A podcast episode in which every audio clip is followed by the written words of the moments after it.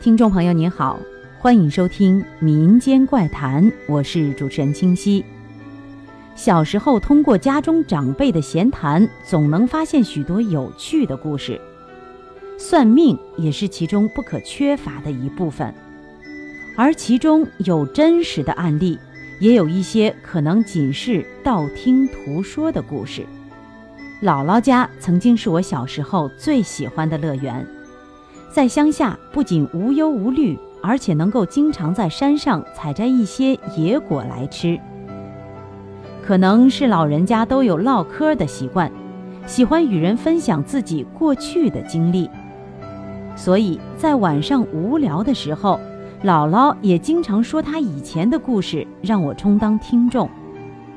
其中有一件她亲身经历过的有关算命师傅的故事。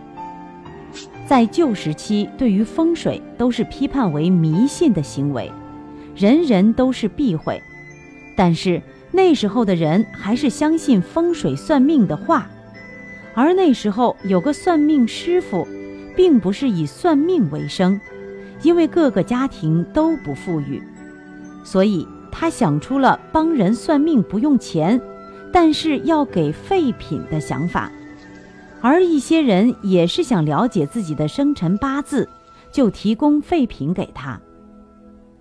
而如果算到一些人最近有意外发生的话，他都会嘱咐对方最近不要出远门。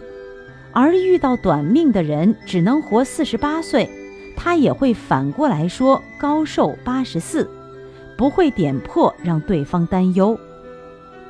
而经过一段时间后，他也有了一点点名气。周围的村民在遇到他收废品的时候，都会给他废品，要他算命测吉凶。有一次，很多人找他算命的时候，一位十九岁的姑娘扯着他要他帮忙算命，说他家里有很多的废品，而他怎么也不肯帮他算，说今天不适宜再算了，然后就想要走。但是姑娘怎么也不让他走，最后他跟姑娘说：“你高寿九十一。”然后落荒而逃。因为姥姥家跟他临近，所以看到他愁眉苦脸的时候，问他怎么了。他说：“晦气啊，遇到死人算命了。”而这件事儿发生不久，那个女孩就自杀身亡了。原来是因为家中的长者都到田里干活，而家中就他跟他妹妹，为了好看衣服的归属而扭打起来。后来因为父母的责骂而让给了妹妹，最后想不开，在自己房间喝农药自杀了。好了，今天的民间怪谈就到这里，下期再见。